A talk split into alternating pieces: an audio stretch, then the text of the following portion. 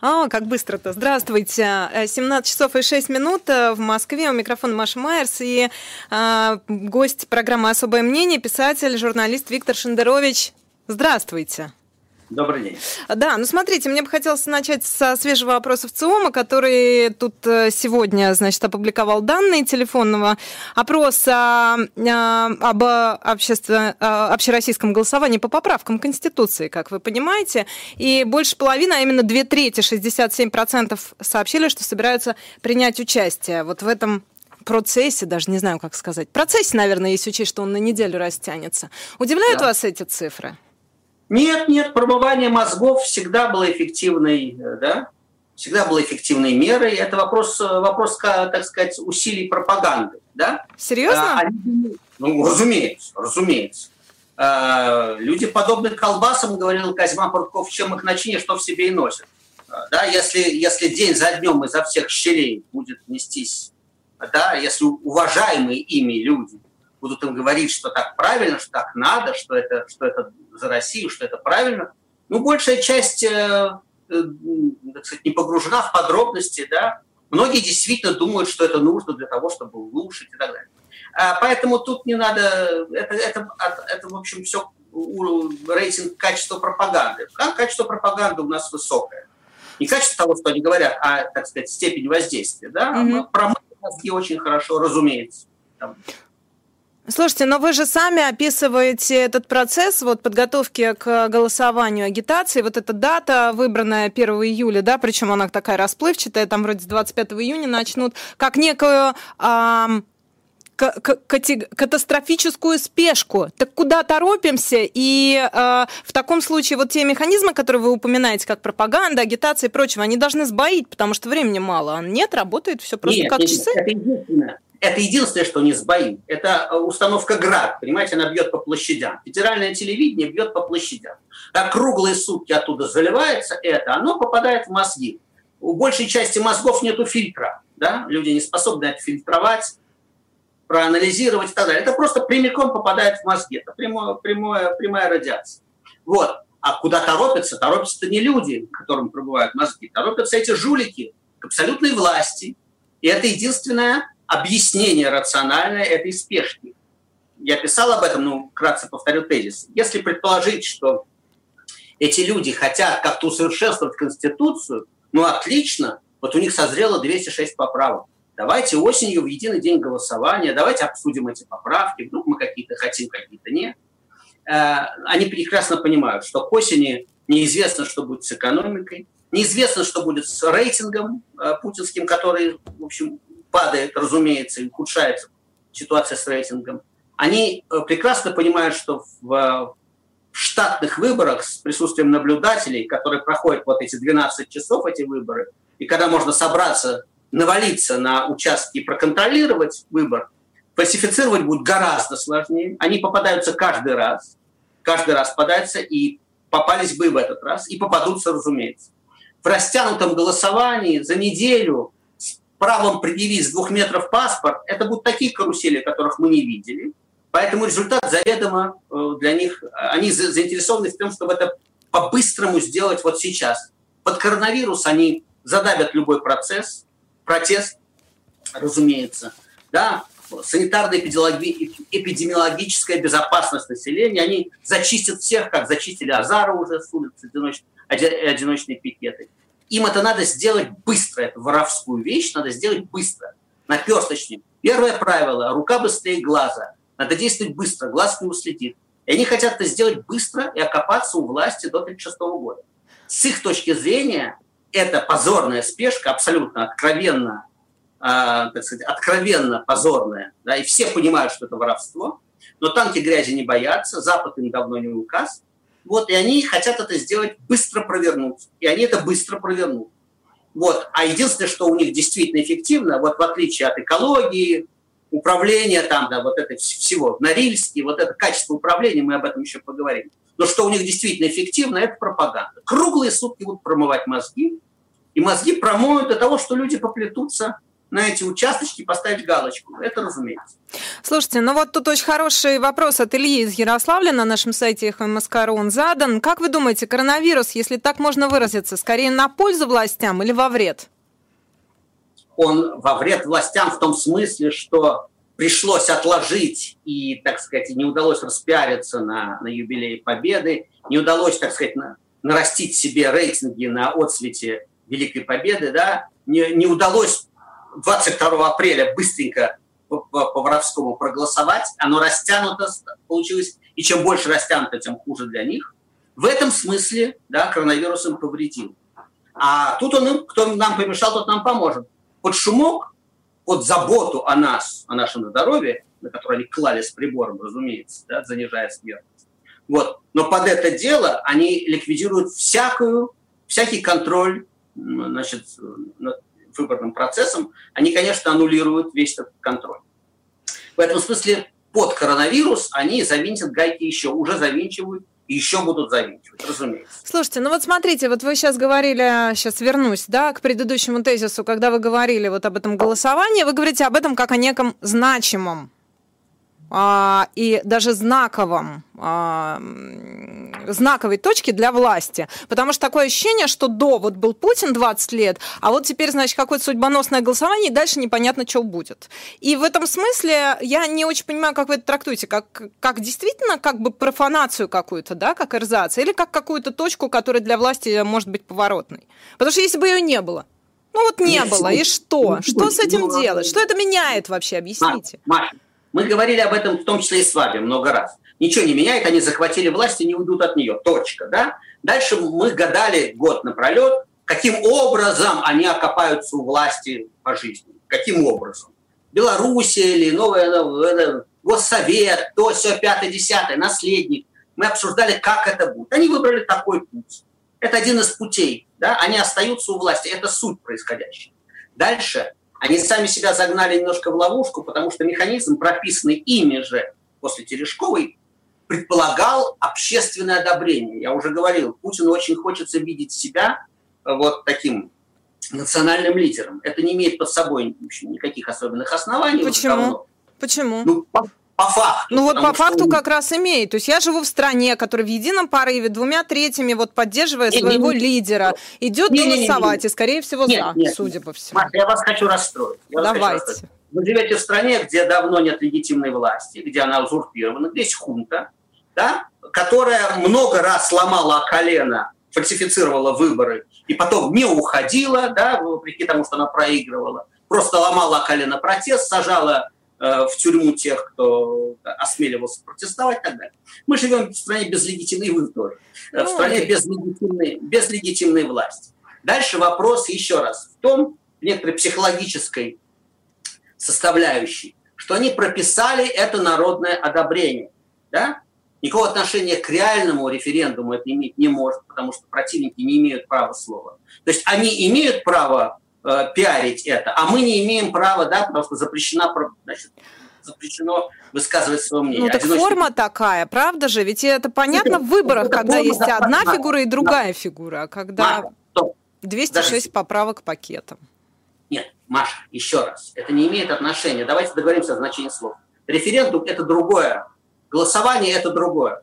Это там, где есть возможность обсудить, да, там, где у противников, у есть такая же возможность предъявить свои э, доводы, как у, одной стороны, у другой, это называется референдум. То, что мы наблюдаем, это называется, э, повторяю, захват и удержание власти.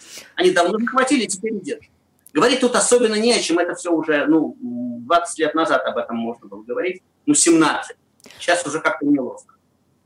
Они психологически, они предполагали получить, как всегда, хотя бы формальный э, вотум одобрения. И получат? Сейчас, послушайте, еще раз, они именно сейчас, вот навалившись быстро, воровски, а, они посчитают так, как захотят. Они очень не уверены. Если бы они были уверены, они бы это сделали очень в единый день голосования. Они очень не уверены к тому, как проголосуют. И понимают, что уже не белоленточники, а вот тот самый ядерный электорат, да, с опустевшим кошельком и с, в общем же, Крымом, который по барабану, да с коронавирусом, он может как-нибудь, так сказать, сдетонировать. И судя по тому, как они в открытую воровски это делают, в открытую, да, то есть по-быстрому, по-быстрому, не стесняясь тем, насколько очевидно то, что они воруют, да, судя по этому, они понимают, что осенью им может быть могло бы прийти туго. А, Виктор кажется, Анатольевич, а можно я спрошу? Вы меня простите, ради бога, что я вас перебила. А, вот про осень. Вот а, обычно, знаете, про, прогнозы это дело скорее экономистов, чем политологов, и экономисты очень любят, значит, там вот оптимистический сценарий, такой, секой и всякое разное. А при этом вы писатель, то есть вы мыслитель, вы можете да, а, в красках объяснить, что, что будет, что вы про эту осень говорите, что будет осенью, в какой стране мы будем жить осенью? Я мыслителем тут быть ни, никаким не обязательно совершенно. А, да, просто общие соображения, общие соображения. Экономика лучше не будет, потому что никто санкции не снимет. Денег нам никто взаймы не даст. Но нефть Они... дорожает, между прочим. Нефть, она дорожает, ну да. Ну вот будет это вот убогое существование на отшибе. Никакого развития не будет. Речь идет о степени катастрофы. Если бы шла дальше нефть вниз, ну совсем была бы беда и социальные бунты. Так можно как-то держаться какое-то время. Страна в заднице, да? никакого экономического развития не будет. А единственная повестка дня власти – это враг на рубежах священных Отечества, внутренний враг внутри, коней на переправе не меняют, объединимся, священная память предка, вот эта вся лабуда, да, вместо развития, вместо развития. Попросту говоря, Рогозин вместо Маска. Вот это вот в эту, эту ракету из говна и будем дальше лепить, пока весь мир пойдет дальше своим каким-то новым таким да, прогрессивным путем. Вот что, на какой степени будет да, ну если будет нефть возвращаться, значит, прямых социальных бунтов какое-то время не будет, есть какие-то запасы, которые можно там тратить, э, подкидывая, да, и не допуская социальных бунтов. Хотя сейчас мы уже сегодня собираем на нуждающихся. Мы в, в интернете, Митя Олешковский, нужна помощь. Отдельный сбор для тех, кому не на что жить. Это ну, не медицинский сбор, как обычно, а буквально на, на тех, кто лишен средств к существованию. Таких миллионы в России. Да? Дальше, ну, политика Путина ясна. Лучше э, обмундировать и вооружить гранатами Росгвардию и отцепиться ОМОНом. Это дешевле, чем попытаться да, э, раздать деньги людям или попытаться вернуть реформу. Вернуть реформу – это значит, надо отдавать все, что наше непосильным трудом. То есть Крым значит, надо возвращаться в мир. Надо признавать, что надо переставать быть агрессором. Надо брать взаймы, кредиты, надо развиваться да, без кредитов это никто не делает, ну и так далее. А этого ничего не будет при Путине, это уже понятно. Поэтому его повестка дня сегодня изоляционная, а до какой степени это будет драматично, понятия не имеют как раз к, к экономистам и социологам. Но просто дело в том, что э, вы сейчас так как-то лихо сказали о том, что развития не будет, но сейчас действительно весь мир находится в ситуации, когда о развитии говорить не приходится, удержаться бы. Я имею в виду да, общие экономические процессы. Если нефть к 42 вернется, то у нас и с бюджетом все будет хорошо. А тем Марк, более, если а, в, в, в рамках вопроса... Марк, или... Можно я начну отвечать, Марк? Можно я начну отвечать? Да? Значит, у каждого свои проблемы. Да? У кого-то жемчуг мелкий, у кого-то хлеб черствый. У нас будет черствый хлеб. Да? А у Европы и Америки какое-то время мелкий жемчуг. Значит, давайте отдадим себе отчет в разнице положений. Да? Социальной катастрофы в Америке, в Европе не будет. Да? Ниже уровня да, проживания, в нищете, там люди жить не будут.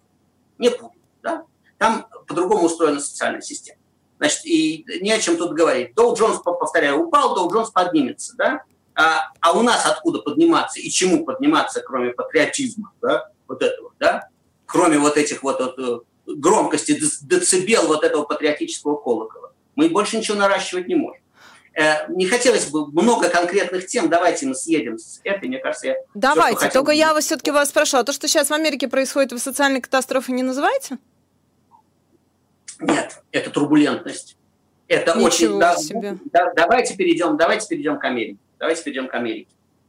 А, значит, а, то, что происходит там, это социальная турбулентность, очень серьезная, очень серьезная. Так вырывается наружу, да, нету реформы. В Америке, по счастью, есть механизмы, да, механизмы обратной связи. Они не идеальны. Если бы они были идеальны, расизм бы не работал в полиции Миннеаполиса, да, и, да, и его преступления не покрывали бы старшие по службе. если бы все было идеально. Но механизмы обратной связи работают.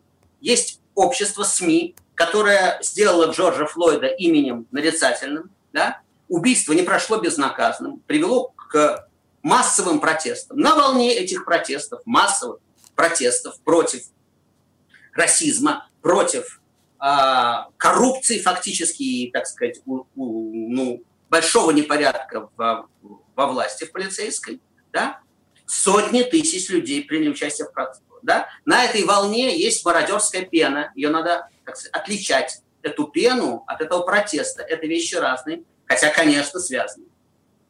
А, Америка. Свобода остается главным американским приоритетом. И мы это видим по реакции на убийство а, Джорджа Флойда, да? По реакции.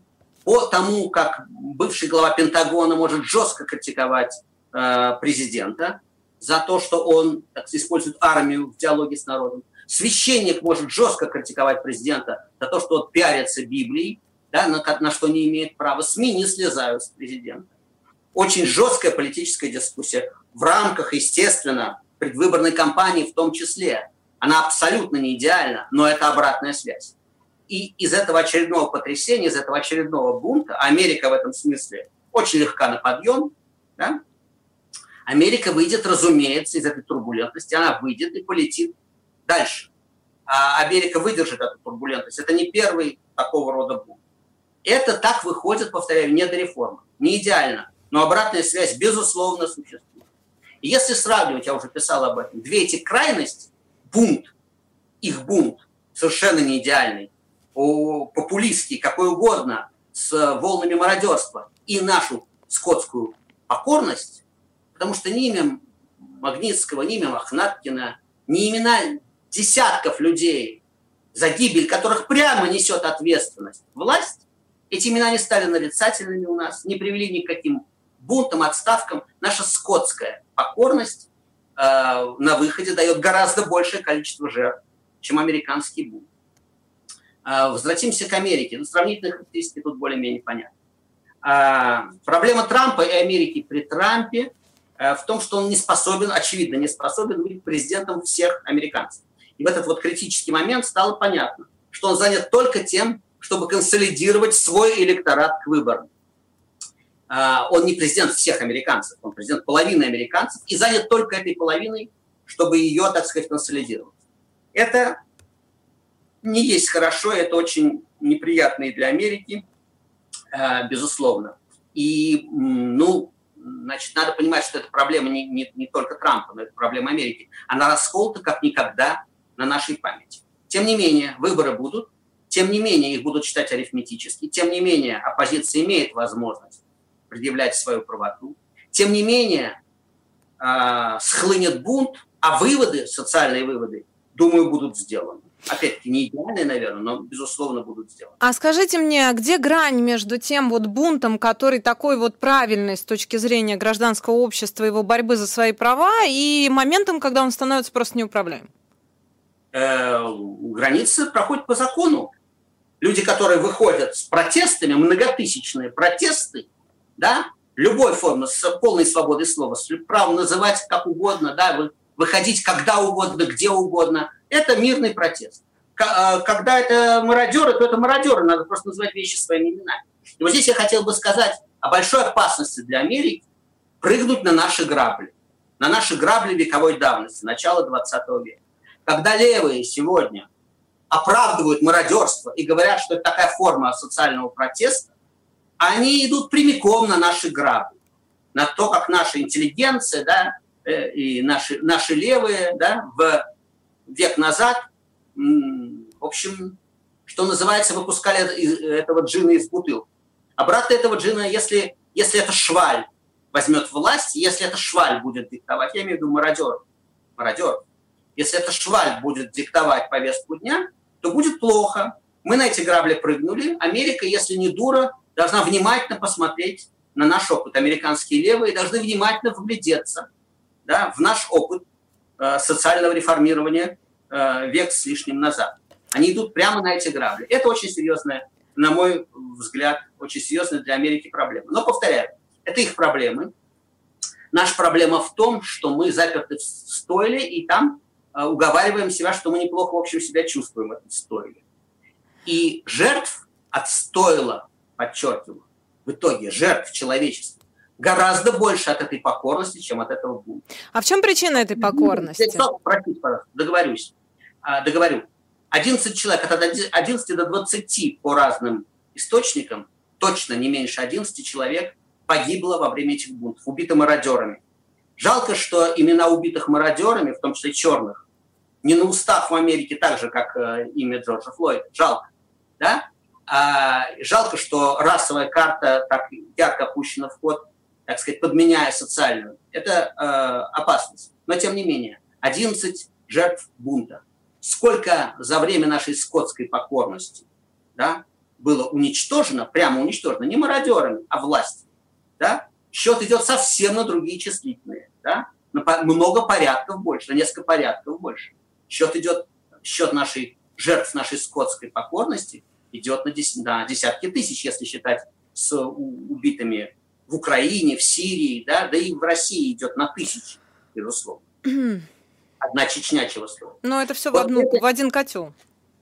Ну, я допускаю, что их много, да, это в один котел. Я спросила вас о причинах этой покорности. То есть вопрос все-таки к себе?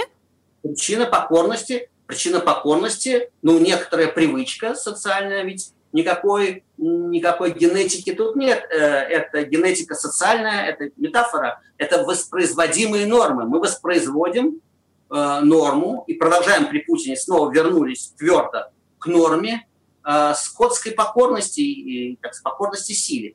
Это русская традиция, к сожалению. Батыя, да, Батыри, там, царь-батюшка, там, да, кто угодно, Дзержинский, Черненко, да, э, наше дело телящее, где привяжут там стрел. Это наша национальная идея, фактически, де-факто. Это вот она есть. Мы тут живем, мы переживаем всех, кто к нам через нас придет, при любой власти приспособимся. Это наша покорность. Это социальная норма. Ее надо менять. Для того, чтобы ее менять, потребуется какое-то количество времени у Америки. От запрета э, межрасовых браков до Обамы прошло полвека, меньше полвека. Кстати, 40 лет прошло. Вот за 40 лет, те же самые библейские, можно поменять до неузнаваемости. До неузнаваемости. Тем не менее, да, сегодня да, расизм в Америке все равно. Это все равно вопрос десятилетий, это вопрос работы общества. Но эту работу надо начинать. Сегодня те, кто пробует начинать эту работу или продолжать ее, они маргиналы. Ну как, а в 90-е уже 30 лет можно считать. Разве нет? нет, нет, нет. Почему нет? нет вы начинали, Виктор Анатольевич, вы лично даже рискну предположить. Что у вас с арифметикой, Маша? Значит, с конца 80-х годов пошла тема свободы, которая закончилась фактически к 93-му году. К 93-му уже реформаторов не было, уже были генералы вокруг Ельцина, и какое-то время по инерции, да, несколько лет, какие там 30 лет, в общей сложности, да, лет 10, лет 10 свободы, свободы слова, по крайней мере, да, э, и какой-то, какого-то разговора о свободе, разговора, разговора, потому что настоящего, настоящей свободы европейской, американской, конечно, не было. Сколько было... Э, Новодворскую продолжали судить в 90-х годах. О чем вы говорите? 90-х судили Новодворскую. Да, за, за потому что надо заслужить эту свободу, да? А Виктор да. Шендерович, э, гость программы «Особое мнение», мы вернемся совсем скоро. Мы продолжаем. Меня зовут Маша Майерс, Виктор Шендерович, писатель, э, гость э, этой студии. И, ну так, в онлайне, да? Еще раз здравствуйте, Виктор Анатольевич. А, собственно, да, давайте к российским темам обратимся. Сегодня очередной суд над Варварой Карауловой. А, я напомню, это та девушка, которая обвиняют там в связях с запрещенным в России исламским государством, обвиняли еще в каком году, там сколько лет назад, это уже лет пять прошло, да. Вот, э, и тем не менее, как это сказать, внимание власти к этой девушке не ослабевает. МВД попросил установить надзор за Варварой Карауловой, запретить ей находиться вне дома ночью. И тут она сама рассказала некоторые детали в интервью Rush Today. А, она сказала, что ей позвонил инспектор, а, и э, речь идет о том, что ей нельзя действительно дома выходить из, э, выходить из дома дома с 10 вечера до 6 утра и отмечаться два раза в месяц в полиции. Как вы думаете, с чем связано такое внимание? В общем, она уже отсидела, ее отпустили по УДО, и тем не менее она по-прежнему находится, вот, что называется, под колпаком. Ну, слушайте, машинка работает, они продолжают напоминать о себе. Они работают, понимаете, они демонстрируют свою необходимость. Все под контролем. Они, там есть какие-то, я не знаю, как устроено конкретно это чиновничество, да, кто это, на каком уровне это решено. Но общий вид ясен. Братцы мои, это больше, чем преступление, это ошибка, как говорил один старый француз. Да? А Варвара Краулова по юной глупой любви хотела уехать в Сирию. Какой-то негодяй из ФСБ придумал из этого ИГИЛ, никакого ИГИЛ там близко не было. Другие негодяи, там, журналисты, раскрутили это, топтали, да, да. Два года она отсидела. Отсидела уже ни за что. Вышла, да, получила образование, встретила человека, выходит замуж, стала православной христианкой. Ну уже отстаньте от нее, уже все. Вы с нее сняли всю, все сливки, которые могли, все свои звания, да, все свои медали, что вам там дают за это. Отстаньте. Нет, они напоминают о себе. Напоминают о себе. Им не надо бы этого делать, потому что они преступники заведомо в этом. Они, не Варвара Караулова, которая, дай бог здоровья. Мелочь, мстительные мелкие люди. То есть, собственно говоря, там даже не месть, наверное. А вот это вот, да, просто бесконтрольная, да, вот бесконтрольная силовая малина. А вы видите в этом какой-то вот злой умысел? Ну, ну, то есть я имею в виду, может быть, это просто бюрократическая машина, которая вот катится по своим да, рельсам и не может машина. остановиться? Но, но у нас нету, Маша, у нас нету возможности надавать по рукам этим идиотам и выгнать их вон. Они живут, они сидят на наших зарплатах, да, все их мундиры, наши деньги пошли. Да? У нас нет возможности сказать им, идиоты, погнать вон за злоупотребление властью, потому что в чистом виде злоупотребление властью мелкое, на фоне того, что они делают, мельчайшее но тупое злоупотребление властью. Это лишь один из эпизодов, один из тысяч эпизодов абсолютной бесконтрольности. В данном случае довольно мелкий, но, повторяю, им бы не напоминать о себе. По их милости, невиновная совершенно девушка, юная, два года отсидела в лагере, сломали ей жизнь, ей, ее родителям, ее близким. Но уже уймитесь, уже догадайтесь, что вам надо спрятаться после этого, не напоминать о себе. Нет, напоминаю, идиот. Но вроде идиот. бы не сломали все-таки, видите, действительно, вы сами говорите, он замуж выходит, все у нее, наверное, Маша, будет хорошо. Маша, Маша, для прочищения мозгов посидите два года в лагере, потом мы поговорим, сломало это вам жизнь или не сломало. Да? Mm. Я сидел в неволе, в неволе, я провел полтора года в армии, из них три дня в карцере. Вы знаете, это, этого достаточно, я вам хочу сказать. Да? Значит, сломали жизнь, конечно. Лагерь – это не тот опыт, который можно пожелать никакому человеку, 18-летней девушке, тем более. Вот, но еще раз повторяю. Я подумаю о вашем предложении, да. Да, Хорошо, да, да, я да. подумаю. Скажите, если надо помочь. А, да. да я уж как-нибудь сама справлюсь, Виктор да, Анатольевич. Спасибо хорошо. большое. Хорошо. А, а, дальше. А, по, по поводу мстительности и работы механизма. Случай Азара, случай Ильи Азара, да, которого по закону надо отпускать, его задержали во время одиночного разрешенного питья. Они дважды откладывают апелляцию. Просто, надо, вот, просто мелкие мстительные твари. Они понимают, что по закону его надо отпускать. Ну, пускай он хотя бы 4 дня, 5 дней посидит. Да? Вот с кем мы имеем дело под видом государства. Это не государство. Это, конечно, банда, мстительная банда, которая поделилась, поделила мир на своих и чужих. Своим можно все, чужим, да, вот так. Вот им это даже не закон, повторяю, по формуле Муссолини чужим закон. В случае с Азаром никакого закона нет в случае с Азаром чистая, прямая, просто мстительность. Это мелкая шпана. В случае с Азаром мелкая шпана. Э, в случае по, покрупнее, в случаях покрупнее, э, потяжелее. Это э, все, видите, мы берем значит, соскобы с разных мест, да? Давайте ну, а в Норильске поскребем, хотите? В Норильске поскребем. Это тот же примерно соскоб. Да, но, но на более, согласен, что на более на более, более показательный состав. Там был дивный диалог, конечно. Путин кричал и бледнел, я цитирую СМИ. «Все ли у вас в порядке со здоровьем?» – спрашивал губернатор. И у того сразу стало хуже со здоровьем, конечно. Это губернатор Александр Рус, да, который в разговоре да, да, да. с Путиным сказал, что после тревожной информации в социальных сетях и настойчивых вопросов к должностным лицам вот. наконец-то стала известна реальная картина происшествия. А до этого вот, вот никак. Я только хочу спросить, все ли в порядке со здоровьем Владимира Владимировича? Владимир да? Владимирович, судя по всему, да. Нет, нет, нет, нет, думаю, нет. Думаю, у него крепко отшибла память. И он забыл, что это он назначал. Он строил эту вертикаль. Он назначал не лучших менеджеров, а самых верных. Да? Он назначал верных на эти посты. Что он лично утрамбовывал СМИ, да, за, закатывал под асфальт свободные СМИ. Это еще удивительно, что соцсети сообщили.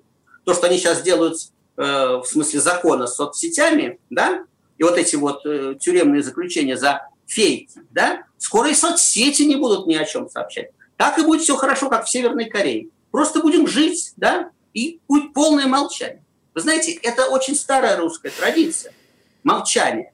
Это не могу сказать, что при Путине началось. Mm. Наводнение, наводнение э, легче восьмого медного всадника в ноябре 24 года, 1824 года, не было отражено в газетах вообще. То есть, если вы возьмете подшивки петербургских газет, э, то вы увидите, что наводнение, которое смыло город, просто смыло, да, с огромным количеством жертв, его просто по прессе не существовало. Ну, вот Пушкин вернули... потом за всех журналистов отработал, да, судя по всему? Да, да, да. Александр да, Сергеевич да, да, все. Да, СМИ, э, да, да. Социальных сетей не было, за них вот... Пушкину пришлось отдуваться, да. Да, да значит, я тут хочу сказать, старая русская традиция, мы к ней вернулись.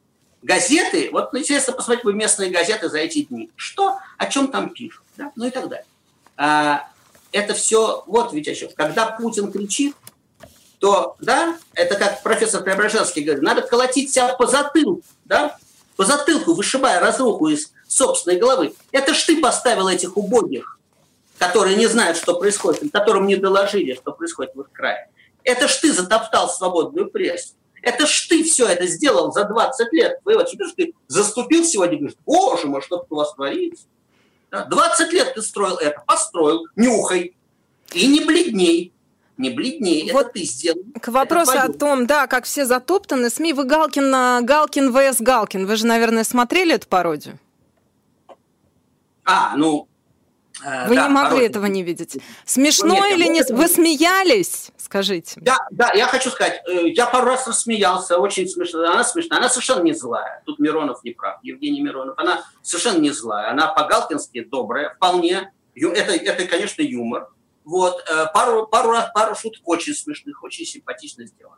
Но это тянет, на ваш взгляд, на то, чтобы называться политической сатирой? Я просто не могу вам не задать этот вопрос, как фактически, как это сказать, э, конечно, корифею конечно. жанра, не побоюсь конечно, конечно, это, конечно, это политическая сатира. Дальше уже, ну, дальше уже пристрастие, вкусы и просто, так сказать, душевное строение, э, душевное строение сатирика, это уже второй вопрос да, тут каждый, у каждой в своей органике, и Галкин не обязан быть мной, а я Галкиным, да. Это точно. Но, конечно, это политическая сатира. Конечно, безусловно, и очень качественно, он это хорошо делает. И, повторяю, там есть пара просто очень смешных шуток. Не знаю, сам ли он писал, кто-то ему, но там все, все в этом смысле в порядке. Интересная реакция Миронова. Да. И вот здесь, и вот здесь, ну, во-первых, когда он говорит фразу, воспользовавшись тем, что в стране нет политической сатиры, да, да, да Ему хочется сказать, как принцессе из пьесы Шварца, молчите, принцесса, вы так невинны, что можете сказать страшные вещи. То есть он, между прочим, в проброс э, признает, говорит о том, что совершено государственное преступление, да, что, что цензура, что свободы слова нет. Он это говорит совершенно не задумываясь. Вообще, конечно, господи боже мой, вот я очень люблю Евгения Миронова, он, а, так сказать, он актер Божьей милости, да, и жалко, что никто ему сказал, ну, Женя, тебе не надо этого делать, ты подставляешься, ты ставишься в глупое положение. Почему? Ну, ты актер Божьей милостью, Женя, до Собянина, при Собянине, после Собянина, дайте Бог здоровья, да? А тебе не надо так мелко, да, так мелко под ним суетиться, не надо. Под этим чиновником, довольно позорным, да, и, безусловно, преступником, взять хотя бы историю с э, полицейским насилием в Москве, и так называемые выборы прошлого лета преступникам. Я уже не говорю о плитке и всем остальном. Тебе, Женя, не надо так суетиться под ним. Вылези из-под него. Ты Евгений Миронов. Ты национальное достояние. Огромного, огромного таланта артиста. Тебе не надо. Женя хороший человек. Правда, он не, не злой человек. И я вполне допускаю, что он был вполне искренен. Это до какой степени это стокгольмский синдром?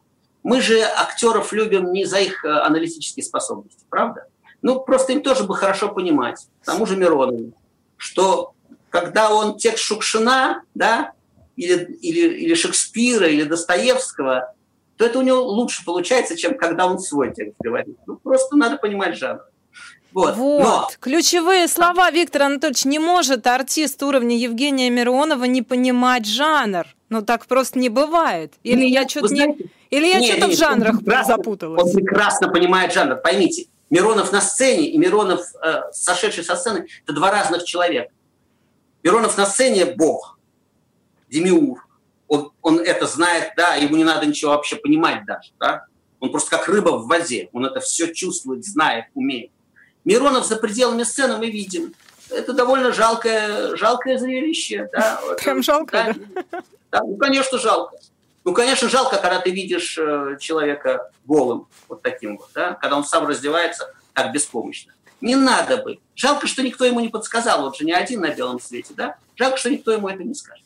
Ладно, значит, но, но возвращаясь от частного случая к общему. Прекрасно. Воспользовавшись тем, что в стране нет политической сатиры. Политическая сатира в стране есть. Она загнана в подземные реки. Да, вот открываешь интернет, потрясающие стихи, чисто, так сказать, стихи, карикатуры, э, шутки, э, блестящие тексты. Все это загнано в, подземные реки, в интернет, да, а, опять туда, как при советской власти интернета не было, ну, были частушки, анекдоты и так далее. Такого рода сатира – это э, анестезия, с ней легче, да, легче пережить, когда ты рассмеялся. Э, да, это анестезия. Но э, есть э, общественная функция сатиры, когда сатира в больших СМИ, когда сатира на первой полосе карикатуры, на первой полосе газеты, Э, шоу в прайм-тайм американское, да, в прайм-тайм шоу с жесткими карикатурами на главу страны, это уже другое дело. Это не анестезия. Это то, что меняет общественное сознание. Это часть общественного процесса. И вот такая сатира, как часть общественного процесса, у нас была в 90-е, да, ну, были куклы, было и того. Тут не в том дело, что я не я, это второй вопрос. Да, но а, она была, большая сатира, которая была частью больших СМИ. Сейчас она, э, мы ее просто, мы ею просто обезболиваем. Вот такая вещь, которую показал Галкин, это обезболивание, когда это в интернете. Если это покажет по Первому каналу, это же. Это уже станет частью так сказать, частью а, ну, общественной жизни. Это ну, не покажут, вы же понимаете. Ну, не покажут, не конечно. Покажут. Но, может быть, не... на Первом канале покажут, не знаю, покажут или нет, ролик э, про вот этих ребят-гомосексуалистов, которые... гомосексуалов, которые ребенка из детского дома якобы забирают. А YouTube больше не покажет, потому что этот ролик сегодня заблокировали. Как вам да, такое, ну... Илон Маск? А, Илону Маску не знаю. Э, мне кажется, что создателя этого ролика надо судить, просто судить уголовным судом за разжигание социальной розни. Вот и все. Да? Я уже не говорю там о вкусе, а этих категорий не трогаю. Да? Но надо просто их судить за разжигание. Но это государственные негодяи. Это Пригожин. Это государственный негодяй. Кто же его тронет? Да? Он сам кого хочешь. Это как про Чичикова, да, все не могли понять чиновники. Такой ли это человек, которого надо немедленно схватить, или это такой человек, который сам может там, немедленно арестовать кого угодно? Так вот, у нас Евгений Пригожин, тот, кто сам может, да, и его подельники, могут сами кого угодно, с, с кем угодно что сделать. И это вот то, что, то, что невозможно, да, невозможно сатира, но возможно такое, да, это, конечно, очень серьезно. И повторяю, то, что это проходит безнаказанно, это очередной показатель очередной показатель, в общем, э, безнаказанности. И, кстати, вообще о роликах агитационных. Но у нас только а, полминуты осталось, Виктор Анатольевич. Да. Я просто хочу, чтобы участники агитационных роликов за э, голосование, это так называемое за поправки Конституции, все-таки они отдали себе отчет, что они являются соучастниками тяжелого преступления уголовного, предусмотренного статьей о захвате и удержании власти. Чтобы они понимали, да, что они соучастники преступления. Ну, там уже и актер высказался против поправок, и Артемий Лебедев тоже не, дал не, не, заднюю, как вы слышали вопрос. наверняка. Это личный выбор. Я хочу просто зафиксировать, что это соучастие в тяжелом уголовном преступлении, которое называется захват и удержание власти. То, что нас ждет 1 э. Да, захват и удержание эфира Виктором Шендеровичем в программе «Особое мнение». Я хочу сказать буквально два слова о том, что вы услышите дальше. В 19 часов будет «Особое мнение» журналиста Максима Шевченко. В 20 часов программа Майкла Наки «Блогаут». И в 21 час слушайте «Грани недели» с Карамурзой-младшим. Тема «Возвращение Большой Восьмерки. Зачем Трамп зовет Путина в G7». Это было «Особое мнение». Виктор Шендерович, ведущая Маша Майер. Спасибо большое.